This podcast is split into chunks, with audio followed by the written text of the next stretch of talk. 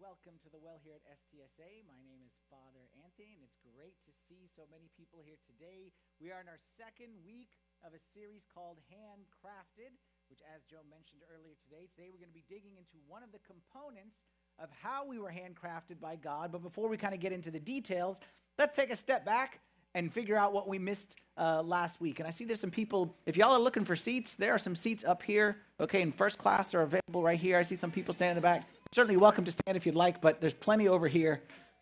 This is your chance to be in first class instead of economy. That's how I always look at it. Sit in the front row in church. All right, you don't get to sit there on the plane. Here's our theme. Here's kind of our key point, okay, for this series. What we're trying to talk about, trying to understand is that to fully know God, I must first know myself. To fully know God, I must first know myself. And the reason why we must know ourselves in order to know God is because God is not like a CEO of a company. God is not like a factory boss, okay, where everyone is just kind of on the assembly line. He treats everyone the same. And, you know, what's your quotient? Like, what's your quota? Did you meet your quota for today? And what's your output? That's not God. God is Father. And because God is Father, God has a unique relationship with every single of his creatures, including us, all of his children, his sons and daughters, with every piece of creation. And if we don't understand our uniqueness, we will be tempted to think that our God is unfair or unjust because what we need to realize is that the uniqueness of the relationship is not based on differences in God, but differences in us. We talked about this last week. If I have two children and one of them I make wear braces and the other one I don't make wear braces, and if they don't understand that they are uniquely designed, they'll be tempted to think God loves one more than the other because he made me wear braces. No, but the difference in my behavior with them the difference is based on differences in me or differences in them. Same thing if I say, you can have ice cream, you can't have ice cream. Oh, dad is treating her differently or dad is treating him differently.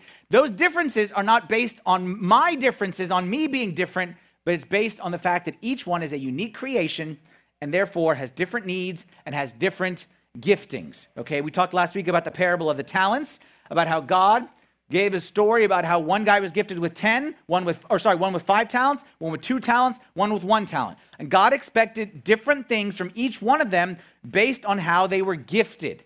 And we need to understand the same thing for us. The goal is to understand our uniqueness in order to understand God more fully and our dealings with Him. Last week, for those who were here, we talked about exactly how unique we are. And we saw that on this earth, there are 60,000 species of trees alone. We saw there are 8.7 million types of animals out there that have been identified. And we saw that there are close to 8 billion people. And of all of those, each one of them was knit by the hand of God. No assembly line. No Mr. Potato Head, like, give me an ear, give me a nose. Like, no, no, no, no, no, no, no. Each part of me was uniquely handcrafted by the Almighty God, the same one who hung the sun in the sky, who put the stars over there, who built the mountains and the rivers, is the same one who knit me together, okay, in my mother's womb. And once I know, last week we talked about how we're all masterpieces. Once I know that this was designed by God, it puts me in a different category. That's why last week, like I said, we said how we're all masterpieces. We're not masterpieces because we're great and we're not and we're, we're perfect. We're masterpieces because the signature at the bottom of me is God, the Almighty. So therefore, if I bring a junk piece of painting up here and I say this is junk, and then it's signed at the bottom Picasso, it's not junk anymore because it's signed Picasso. And once Picasso's name on that bad boy, that sucker has a lot of value. And once God's name is on me, then all of a sudden this has eternal, infinite value. Not because of me, but because of the one who created me and designed me, and that is God. God designing me by his hand doesn't mean I will be perfect or without blemish. In fact, what we saw last week is the fact that I am handcrafted. How you know something is crafted by hand, not robot, is the fact that it does have imperfections. Is the fact that there might be a little nick or a little whatever right here. That's what actually a sign and a validation that it was designed by hand, not factory. It also doesn't mean I'll never get dirty. And we talked about last week how if I have the Mona Lisa, and that is a masterpiece, and then some kid wipes a booger on the Mona Lisa right under the nose. That doesn't ruin the Mona Lisa because there's a difference between the identity of the painting and the appearance of the painting. And we too are masterpieces by nature. Even if our appearance betrays us, our nature stays the same. And we looked at this verse last week, Ephesians 2:10. For we are his workmanship. We are his workmanship. We're his masterpiece. We're the best of the best that he's got. We are his workmanship, created in Christ Jesus for good works, which God prepared beforehand that we should walk in them. You are a masterpiece. You are created by God. You were in the mind of God before you ever set foot on this earth, and God knit you together piece by piece. And what we're going to look at here today is one of those pieces, just one. And we talked about last week how there are many, many parts of make up me. We are an intricate unity, as according to Job 10:8. But we're going to talk about one of those parts. And that one part that we're going to look at and see how God created us is our personality. And what we're going to use is a tool called Myers Briggs type indicator, MBTI. And you should have, hopefully, you have a little sticker on you right there that, that talks about what letters, okay, you, you came up with last week. For those who weren't here, we talked about, uh, I gave you all a link to take a 10 minute test to help you figure out what your Myers Briggs type is. I know a lot of people may have come in already knowing that. Don't worry, if you didn't do this, the, the test, we're gonna have time for a self assessment. But in order to do that properly, before I get into it, everyone needs, I know we don't always have a handout with us, but everyone needs to have a handout today because we're going to do some exercises. I'm going to make you write some stuff down and it's going to help you figure some stuff out. So if you don't have a handout, we got some ushers coming up and down the aisles right now and just kind of wave at them, motion to them, throw something at them, whatever it may be. Get their attention, they'll give you one. Everyone needs a handout and a pen. We're going to play some games. We're going to have some fun with this thing. And I'm going to give you a chance to assess your own Myers Briggs personality type. Okay? So you took the test. All right, and the test gave you some letters, but you'll have a chance to confirm it after we do the self assessment. And for those who didn't get a chance to, you'll get a chance to self assess from the start. All right, everyone make sure you got a handout and a pen, all right, so that we make the most of this. All right, what is Myers Briggs? Myers Briggs is a system of, of learning about our personality type that was developed by a Swiss psycho- psychiatrist named Carl Jung more than 100 years ago. And Carl Jung had a, raise your hand if you need a pen, just real quick. We'll get it done out real quick. Raise your hand if you need a pen or a handout, all right? Just, there we go. We'll get those done real quick. Raise your, keep, keep them up, keep them up, and they're coming around. Keep them up, keep them up, keep them up, all right? Just take and pass, take and pass. Just hand out a stack and they'll pass them around each other, okay? Just give them the whole stack and they'll go quickly, right? There you go, right? Yeah. Just grab a stack and just each one pass, right? There we go. There we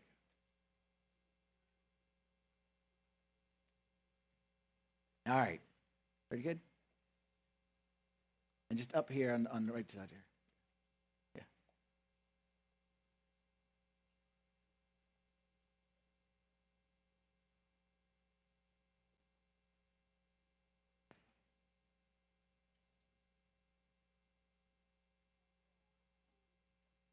All right. Carl Jung.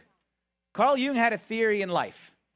Okay, Carl Jung believed, like I just said, that we, all 7 billion, 8 billion people on this planet, which eat, was each designed uniquely by God and created, hand knit by God. That's what he believed. But he also believed that even though we are all unique in our design, our behavior is a lot more predictable than we might realize. And our behavior isn't always as random as we think. And that if we understand where we stand on four scales, then we can predict, predict, not, not guarantee, but we can predict how we will behave in certain situations. And those four scales, as you see up on the screen, are extroversion versus introversion. Okay, that's the ear, the eye at the beginning. And basically, what that is, is about where you get energy from. Okay, we'll talk, we'll, I'll give you an overview now, and we'll talk about each one individually. So that's kind of where your energy source from people or from by yourself. Second is sensing and intuition, and that's all about how you take in information and the information you like. Do you like five senses information, tangible, or do you go with your sixth sense, your gut? The third scale is thinking and feeling. That's how you make decisions with your head first or with your heart first. And the last one, the judging or the perceiving, is all about how you feel about structure in life. All right, do you like a structured, organized life, or you like to kind of go with the flow? Based on your answers to the questions on the test, which you should have taken by now, you will end up with a four letter combination of letters. And each of those four letters, or each of those 16 options, will describe your personality. Now, we're going to talk about it, like I said, in, in a second right here. Most important thing that everybody says when it comes to personality types is there is no hierarchy or better or worse. That's what everybody says. But I will just point out one small little fact that I am an ISTJ, and if you look up at an ISTJ, if you were to write the number one somewhere on the screen, okay, you would most likely start at the top left. It just happens to be mine. So you can read into that whatever it is that you want, okay? But no, no, I'm just joking. I'm just joking. But you will see that one of the one of the characteristics of an ISTJ is you do believe that yours is the best type. And come tell, talk to me afterwards, and I'll tell you why it is, how you justify. But anyway. So does this mean that there's only 16 type of people in the whole world? That there's 7 billion people on the planet, and they can all be put into one of 16 buckets? No, it doesn't mean that. It doesn't mean that every person who's ISTJ is exactly the same. In fact, there's no way, because I already told you a minute ago that personality is one of the factors that makes up who we are. But there's so many other factors. There's your natural gifts and abilities, there's your likes and dislikes, there's your environment, there's how you were raised. Like, there's so many factors, the experiences you've gone through, the painful, the non painful. All those factors combine to make us who we are. So we're not going to limit it and say that every person is one of these 16 and that everyone in that 16 is exactly the same. Absolutely not. Some people, oh, the other thing is, is there's degrees. So I'm an I, I'm an introvert. Some people may be a high I, some people may be a slight I, some people may be somewhere in the middle. There's variations on all the different scales. Some people don't like Myers Briggs, okay, and they say, oh, you know, uh, I read the thing, and, you know, one of the things that it said about me isn't true. The whole point of Myers Briggs is not to tell you, to give you an exact description of who you are. And anyone who wants that, that's ridiculous and that's silly, okay, and that's nonsensical. What Myers Briggs is there to do is to help you see your natural preferences. That's it. Your natural preferences. What things by nature you prefer to do and what things by nature you prefer not to do. It doesn't mean you can't go against it, but it just means by your nature that's how you are. And I'll give you an example. First car I ever had in life, or first car I bought in life, was a 2000 Mitsubishi Galant. Okay, got it in the year. No, yeah, in 2000. I got it in 2001. A 2000 Mitsubishi Galant. And from the day that I had that car, okay, it was a year used, and from the day that I had that car, it always pulled to the left. Always pulled to the left. Okay, so you you you like this, and you're on the highway, and you flinch, and it always pulls to the left, no matter what. Pulls to the left. Got the things aligned, still pull to the left. New tires, thing to the left. Recall, whatever, to the left, to the left, to the left, to the left. So with time, I just got used to it and I just adjusted. So if I wanted to, like, you know, grab a bite or do something on the radio, I would just give her a tug to the right, okay? And I know I have like four seconds, okay, as she, and I just got used to it. That's how, that's how the car works. The fact that the car pulls to the left, does that mean I can never go right? Does that mean it's impossible for me to switch into the right lane? Like I can only go left, and once I get there, I'm stuck? No. It just means that it takes effort. It just means it takes some work. That by its nature, the car likes to go to the left, but it is nothing saying that I can't go to the right if I exert some effort. Same with the personality type. I told you I'm ISTJ, so I'm an introvert. And that just means simply that if you give me the choice, 99 out of 100 times, if you give me the choice between on a Friday night, stay in, relax, watch a movie, hang out, or go out for a night on the town, 99.9% of the times, I'm going to choose stay in. That doesn't mean that I am unable to go out and that I'm incapable and that I'm like, I can't function out in, in the light, okay? I'm not a monster. But it just means that my preference, if you give me the choice, that's how I'm gonna lean. I pull to the left. Okay, I told you I'm a J as well. J means like structure and likes plans. That most likely, if you give me a year long project, if you tell me something is due in a year, most likely, not that I'm unable to otherwise, but most likely, I'm gonna come up with a plan. So you can predict, oh, Father Anthony has this three year goal in mind. So I bet you he has a plan in mind because that's just my nature. I naturally pull towards structure and towards planning. Doesn't mean I'm unable to do the opposite. The letters don't define me, they just predict how I will behave in certain situations. And I believe, from my experience, they are a very, very accurate predictor of your natural preferences more than all the other tests. Okay, I've seen all the other newfangled ones and there's different options, and I'm not saying anything about those. But the one to me that helps describe a person the most accurately is the Myers Briggs. I'll give you another way example. Y'all got a pen and paper in your hand, right? Hold out your paper and hold out your pen. And I want you to find a blank space on that paper. And and I want you to sign your name and write the date. Go. Sign your name and write the date. You should not be looking at your neighbor's paper. I don't know what you're hoping to. Okay. But if you need to, you can, okay? No cheating, okay? Everybody done? Everybody done?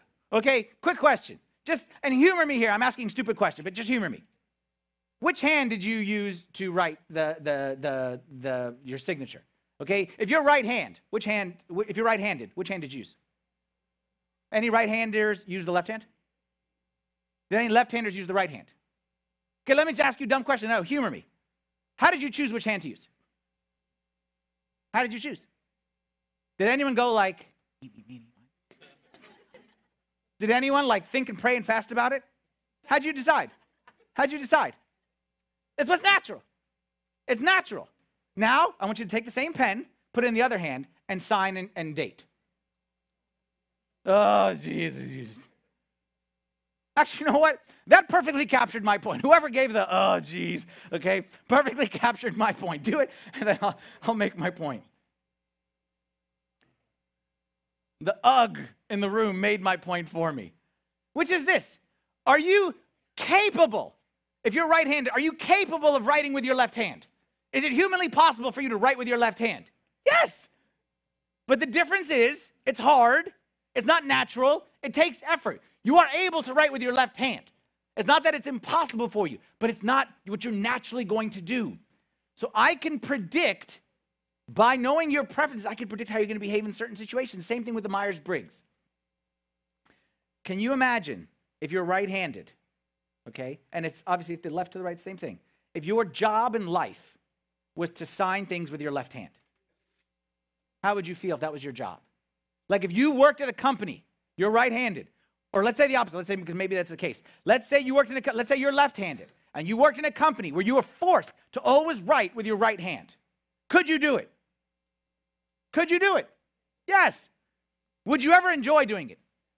Would it be something that you say, like, I'll, I'll, would, you, would you ever feel, come home feeling frustrated potentially? And would you come home feeling like, I'm not good enough like everybody else? Yes, not because you're not good enough, because you're in a situation where you're working outside your preferences.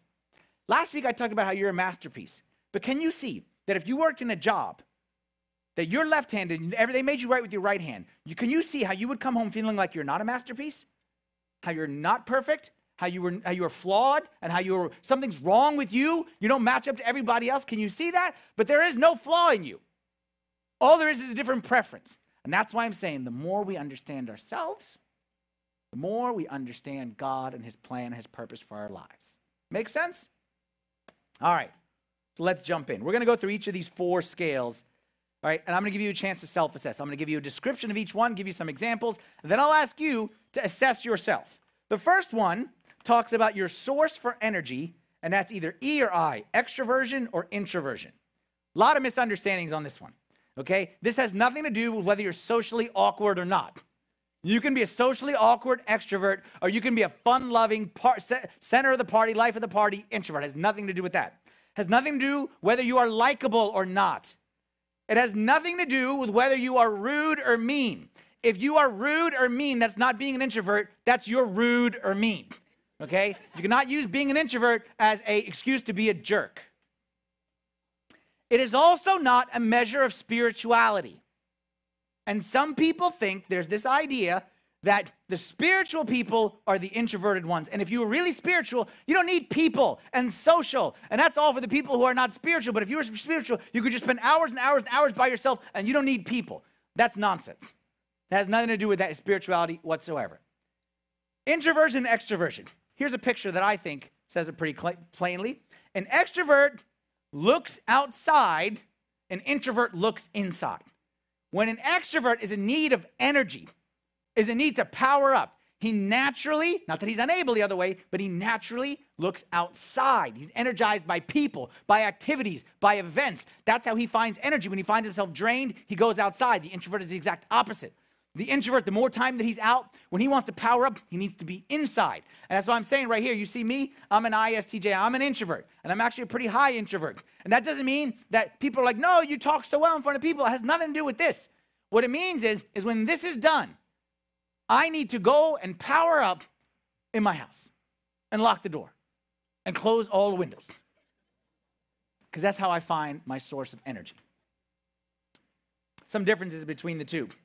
Like I said, E's are energized by people activities, I's are energized by solitude and thoughts. I's can have an entire conversation in their head and think it was real. E's like to meet new people. E's see a new person and see simply a friend I haven't met yet. I's prefer smaller groups, small numbers, and prefer to go deeper as opposed to broader. This is a big one here. E's think to speak. No, I'm sorry. E's speak to think.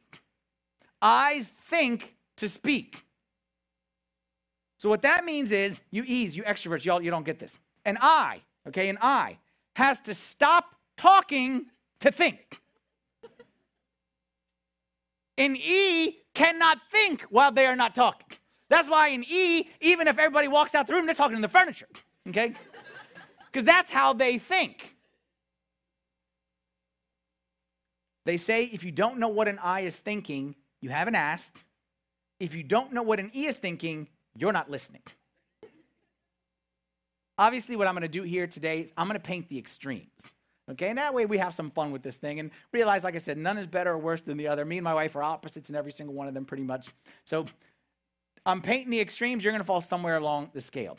But you can see, just like I said briefly, that you can see how an E would view an I as aloof, distant, withdrawn all the time, a miserable person.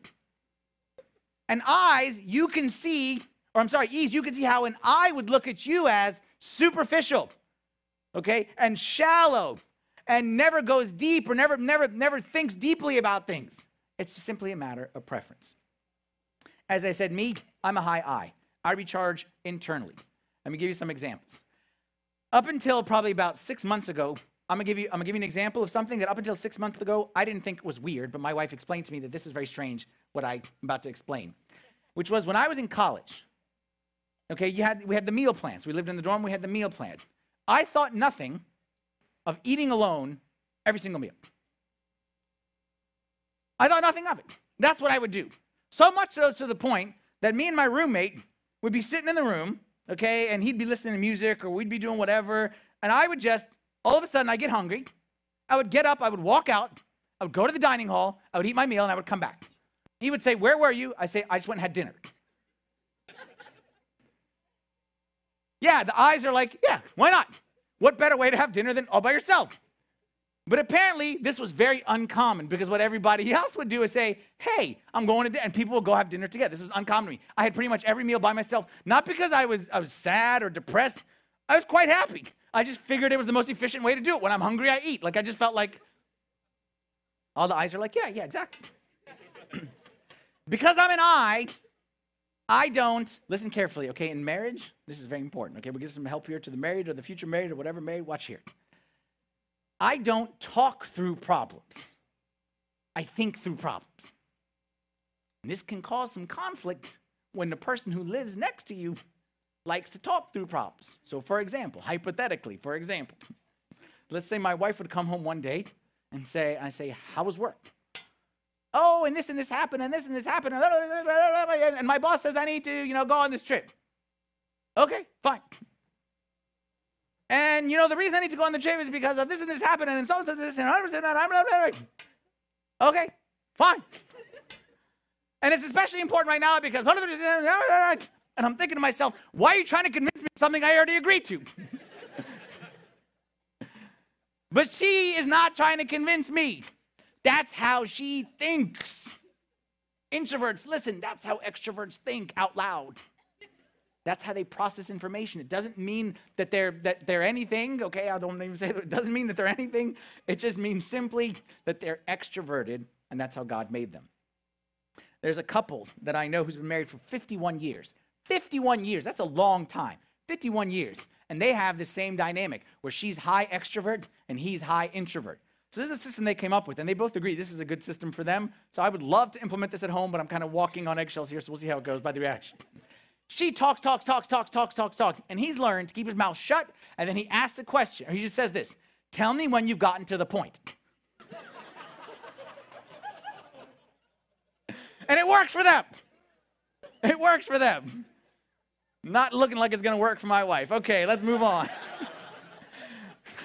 here's a list. Okay, here's the list. Extroverts are externally directed versus introverts internally. One is gregarious, one is. As you're going through these, if you want, circle the ones that you feel fit you, like you're going to assess yourself. Okay, gregarious, expressive, speak to think, brain dumpers. Introverts are the opposite. They are internally directed, reflective, reserved. They think to speak. They prefer depth over number. Circle the ones that you feel describe you. And then on your handout, you'll have a little scale like this. And I would encourage you, give yourself a preference. Afterwards, if you haven't already taken the test, you can go take the test. It's free online. All right, take you 10 minutes. And then you can match it up to see where you fit. And you're not allowed to choose the middle. You have to choose one of the sides. There's no like neutral. Either you're on the E side or the I side. You put yourself wherever you want on the scale, but there's no middle. Earlier, I said spiritually. How might this apply spiritually? Who wants to take a guess? We don't obviously know, but who might be an extrovert in the scriptures? Who might be an E? To guess? Peter. Okay, that's what I was thinking of as well. Because actually, this, morning when we read the gospel, Peter saw there was a transfiguration. There's Moses, there's Elijah, there's Jesus. And Peter said, Hey, it is good for us to be here. Let, let, let, let, let's stay here. You know what I mean? Like, let's bring some food in. Like, let's build a tent right here. Like, we're all hanging out. Let's invite more people. Like, this is good for us to be here. The other one I was thinking of is Matthew, all right? Because as soon as Jesus came to him and said, Follow me, he threw a party, invite all his friends over to tell them. Who might be an introvert? Okay, we're not going to go with Jesus on any of them, but it must have been an, intro, an introvert who said Jesus was the introvert. Okay, Jesus, all of them. Okay, but Jesus probably, if you want to know, was probably. But. St. Paul, maybe. Okay, the one I was thinking is St. Mary.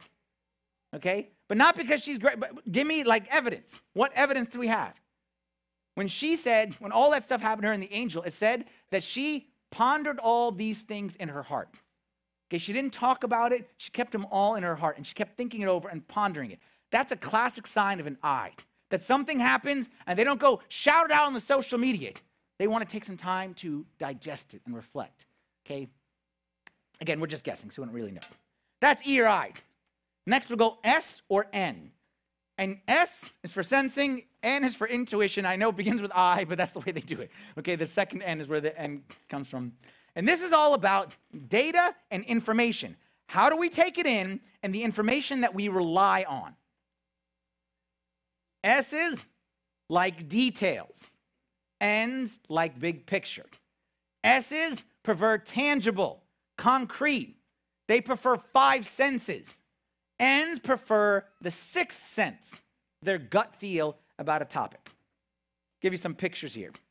Here's how an S processes information sequentially from one to two to three. An N doesn't go one to two to three. An N takes a step back, surveys the whole scene, and then makes an assessment. If an S was going to tell a story and recap their day, they would do it this way this happened at 8 o'clock, and then this person came at 8.15, and then such and such happened at 8.30. That's how an S would tell a story. An N would jump around. An N would say, This happened in the morning. And then later on, I learned this and that. And then when I was saying this, I actually noticed that her facial expression was this. And then my body, and they would jump around. And they would hit the key points, but not necessarily in chronological order. An S is the kind of person in the grocery store. Of course, I'm making this stuff up, but I'm saying likely. An S is the kind of person who likes to go aisle by aisle, okay? And scans and looks at every one of the different cottage cheeses to choose the proper one. An N walks in and thinks, I need to go there, and I need to go there, I need to go there. Okay, they see the big picture. S's tend to go more sequentially. Some of the characteristics right here. S's, key word there is details. All right, S's like details, they like practical. They focus on the present, what is. N's like possibilities. They like patterns. They like relationships. They like what could be. An S, and I'm an S by the way in this one, very much. An S prefers actionable steps. Like, for example, I got to clean my office. An N prefers big picture. I don't have time to clean the office because I'm thinking what career I should have. You see the difference?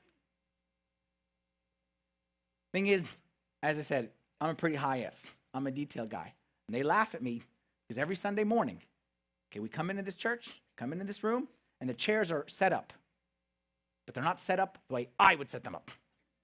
So then I go through, and yes, I adjust every single chair. That's right. Every one of your chairs has been adjusted by me every Sunday morning. And they're like, you shouldn't do that and tell us. And I'm like, yeah, yeah, we'll tell you. But the thing is, number one, as an ISTJ, no one will do it as good as me. Number two, how can anybody worship God when the chairs are not perfect? that's a classic S. The picture is just a little, you know, that's a classic S. Um, S's love details. S's you love as editors. Editors. S's make great editors. N's make very bad editors. But N's make much better storytellers. Okay? N's tend to be more creative kind of people. And S will look at it and say, like I said, that chair isn't, is, isn't straight. And N would look at it and say, you have all the wrong chairs in this room. You need new chairs. See the difference? N's would look at S's as boring, predictable, no fun. S's look at N's as impractical, dreamers, and live in the land of unicorns. I'll give you another test right here N or S. I'm to show you a picture up on the screen. You see the picture? What did you see in the picture? Ready? What'd you see in the picture? If you're an N, you saw a forest a beautiful scene straight out of a movie, a dark night, the clouds hushing, and the silence of the whatever. If you're an S, you saw a white sign in the middle with an arrow pointing there.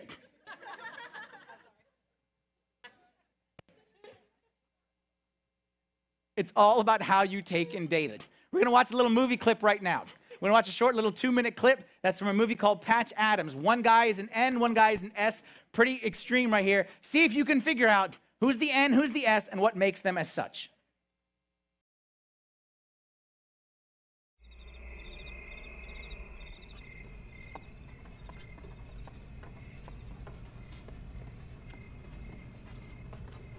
May I come in? If you bend your medial and collateral ligaments, place one talus in front of another, I don't see where you'd have a problem.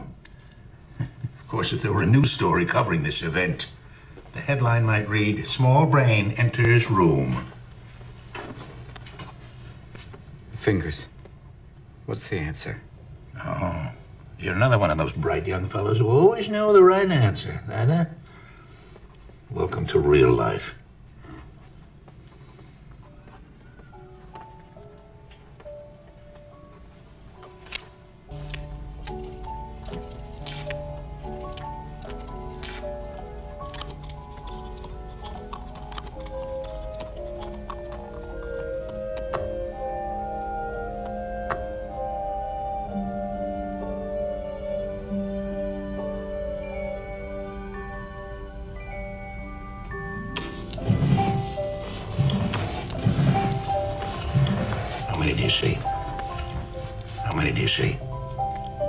Arthur. four fingers arthur No, no, no. Look at me. You're focusing on the problem. You focus on the problem, you can't see the solution. Never focus on the problem. Look at me. How many do you see? No. Look beyond the fingers. How many do you see?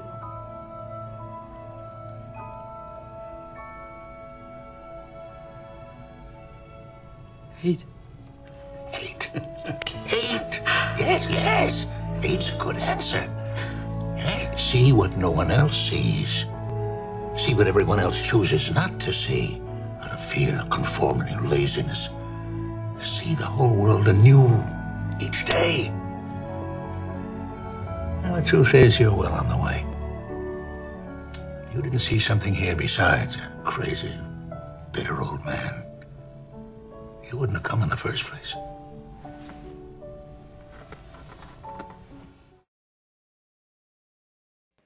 Who is the S?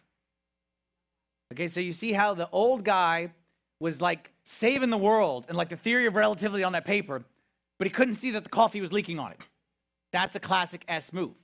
And then the other way with the four fingers, okay? So if you didn't get the four fingers thing, you're an S.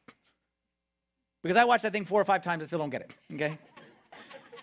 but the N's get it. The problem, see the big, whatever it may be. You see the difference. Details, big picture. Each one give yourself a score. What's your preference, S or N?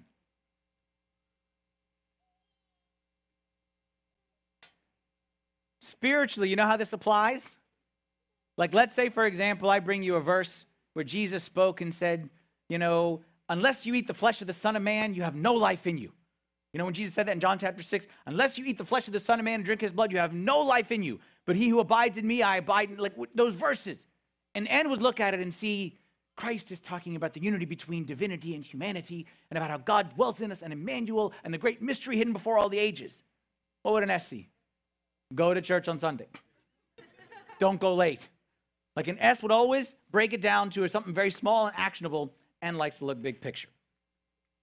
All right, third scale is T or F, the thinkers or the feelers. This is the only one of all the four scales that has a gender preference, meaning that two thirds of the world's population, two thirds of the world's population, men are thinkers, and two thirds of the female population are feelers.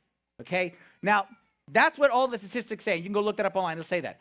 I'll tell you my personal experience is that isn't the case in church. And maybe that says something about the kind of men who are drawn to church. I don't know necessarily. But what it means, what I believe, I see a lot more closer to 50 50 in the church. But I'll just give you all the information. You figure out what you want. T and F is about how you make decisions. Do you make decisions with your head or with your heart? And here's a picture that illustrates it. If there's a problem, what a thinker does, a T does, and again, preface this by all thinkers can feel and all feelers can think. I'm not saying if you're a feeler that you, you don't know how to think and vice versa.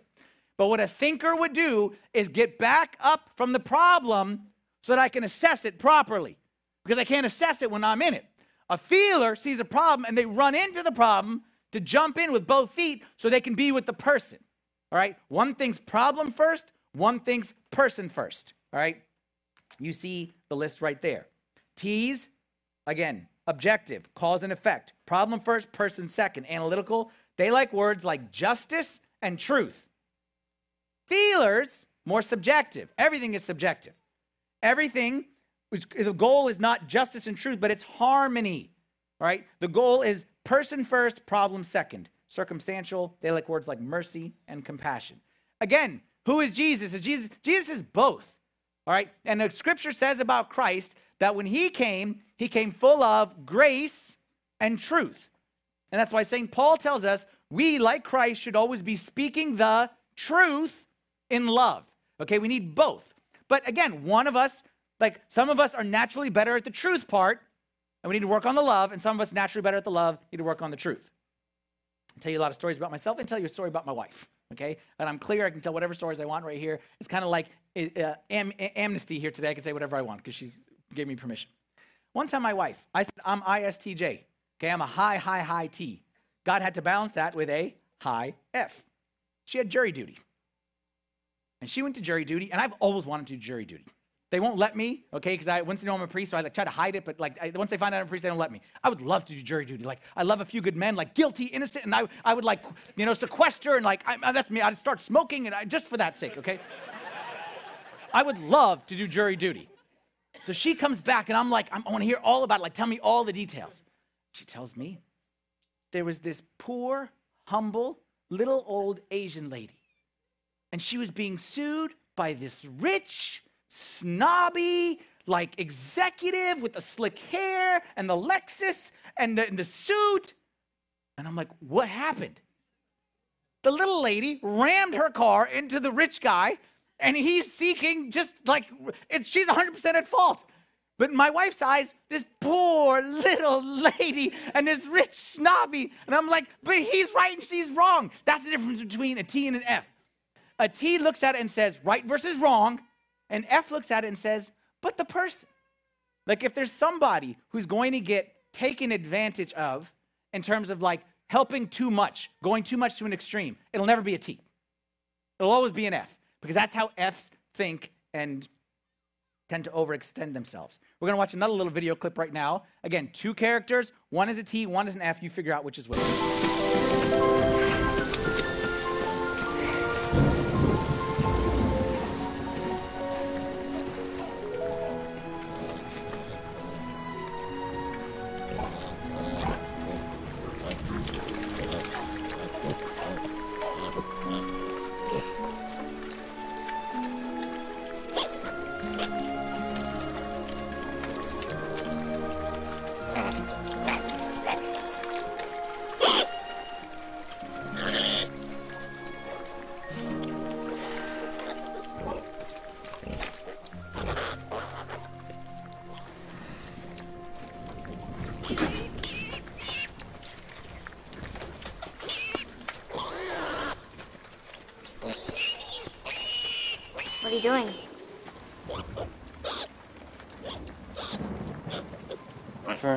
Back to bed. You're not gonna kill it, are you? It's a run. Now go back to bed. No, it's not fair. Can't help being born small. Careful. If I'd been born small, would you have killed me? Of course not. A little girl is one thing. A runny pig is another. There's no difference. This is unfair and unjust. How could you be so heartless? Come here. I want to show you something. You see that? You see? There's 11 pigs and only 10 teats. Sal can't feed it, honey. Then I will.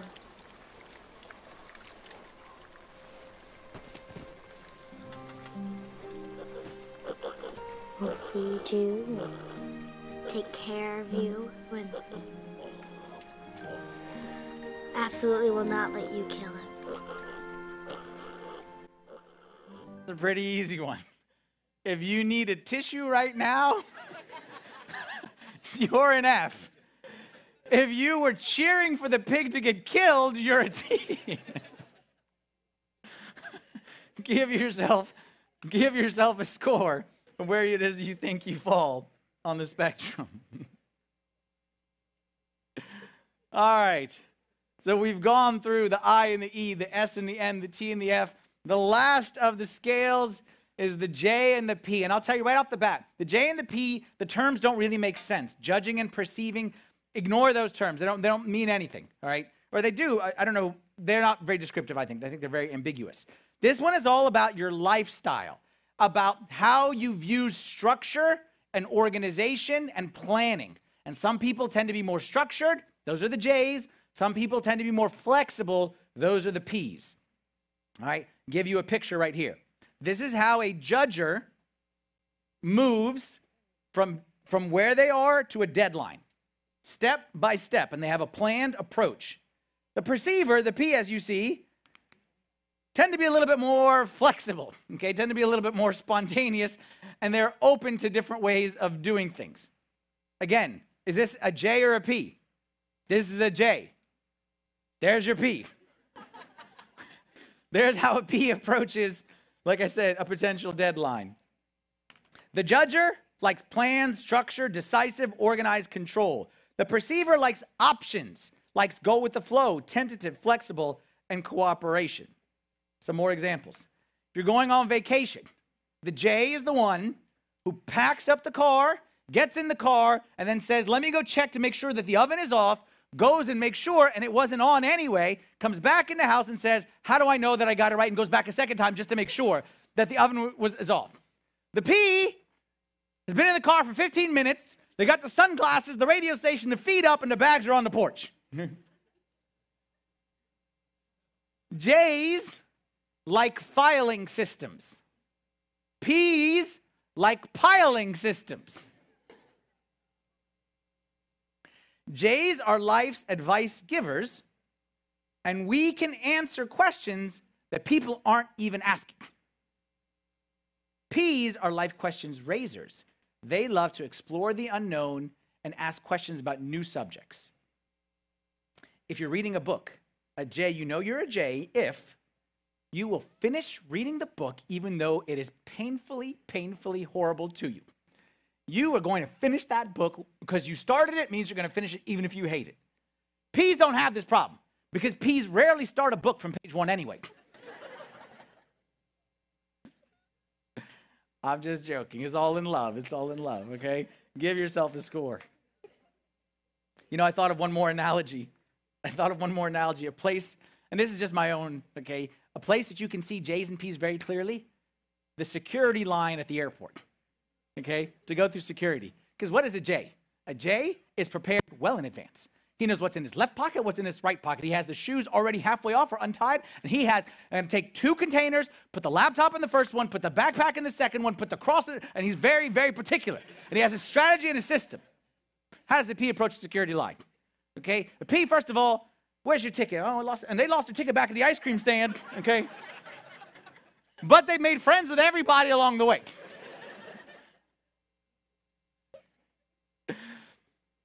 If you're a P, just know at that moment, the J's are all judging you. Please know that, okay?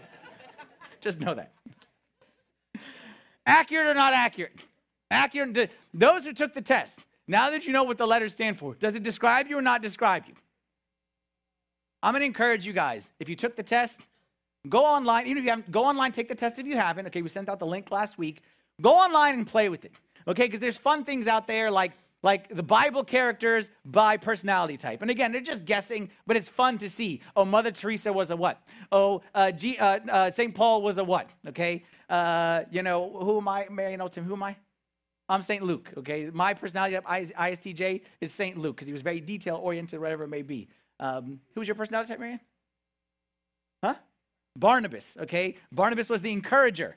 Okay, so you see that, like it, it's fun stuff. Now, what I found just the other day as I was searching around is the Simpsons characters by by personality type, which is so much fun. Okay, I won't tell you who I am, but you can go play around with it. Okay. Anyway, there's all kinds of fun stuff out there. I want to go through four quick things, four reminders, just before I wrap up right here, just so we're all on the same page. And I'll go through these quickly. Again, there are no better or worse personality types. All the J's in the room absolutely disagree with this, but we have to accept it, okay? That there is no better or worse. But of course, we're thankful for what that we God made us J's. The goal of life is to be able to operate in all in all of them. And that goes to our second reminder is that any strength maximized is actually a weakness. I am a high T. I'm a thinker, not a feeler, but I must learn to operate in the feeler realm. I must. And if I cannot operate there, then I am not fulfilling what God wants for me. Okay? So even though this is my preference, I must be able to think here okay? And even though it is my preference to have very clear structure, all right, that's not how life always works. I must be able to operate outside of it. And if not, that's where you talk about personality disorders, is when you cannot operate outside of your personality preference, okay? Any strength maximizes a weakness. As it said, he who is good with a hammer sees everything as a nail, all right? That we don't want that to be us. Number three, understanding my behavior doesn't justify it. Okay, I t- touched on that earlier. It may explain it, but it doesn't justify it. All right. If I'm not, like I said, I'm not a, a compassionate person by my nature, but it doesn't justify me being non compassionate with people who need it. All right. You, if you're a P, you may not be like the fact that you're a P explains why you struggle with structure and deadlines and long term plans, but it doesn't excuse it or justify it. You have to learn how to operate outside of your preference. And then last, no two people are the same. As I said earlier, even within the same personality type, there are degrees. It is a spectrum. There's other factors that are involved. I want to wrap up real quick right here. I want to give you two verses and a quote. Two verses and a quote. Verse number one, 1 Corinthians 15 10. By the grace of God, I am what I am, and his grace towards me was not in vain. You are whatever you are, and it's not by accident. God designed you that way. If you're an I, don't say you wish you were an E, and if you're an E, don't say you wish you were an I. If you're an N or an S, for sure the J's don't want to be the P's. We know that for sure, okay? But no matter what you are, don't wish to be something other than what you are. God made you that way, and it was not in vain. He had a purpose. He's got a plan, as I said last week, as part of you being the masterpiece and his plan for your life. So don't reject or resist how God made you. Embrace it, learn about it, and learn how you can maximize your strengths and operate in the areas which are outside of your preference.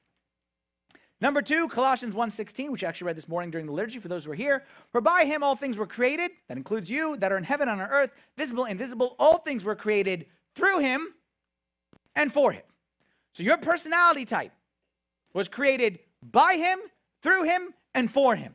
So don't seek to change who you are. Seek to take who you are and use it for the glory of God and discover what God's plan and purpose for your life is. Because, lastly, the quote that I got you last week Augustine said it How can you draw close to God when you are far from your own self?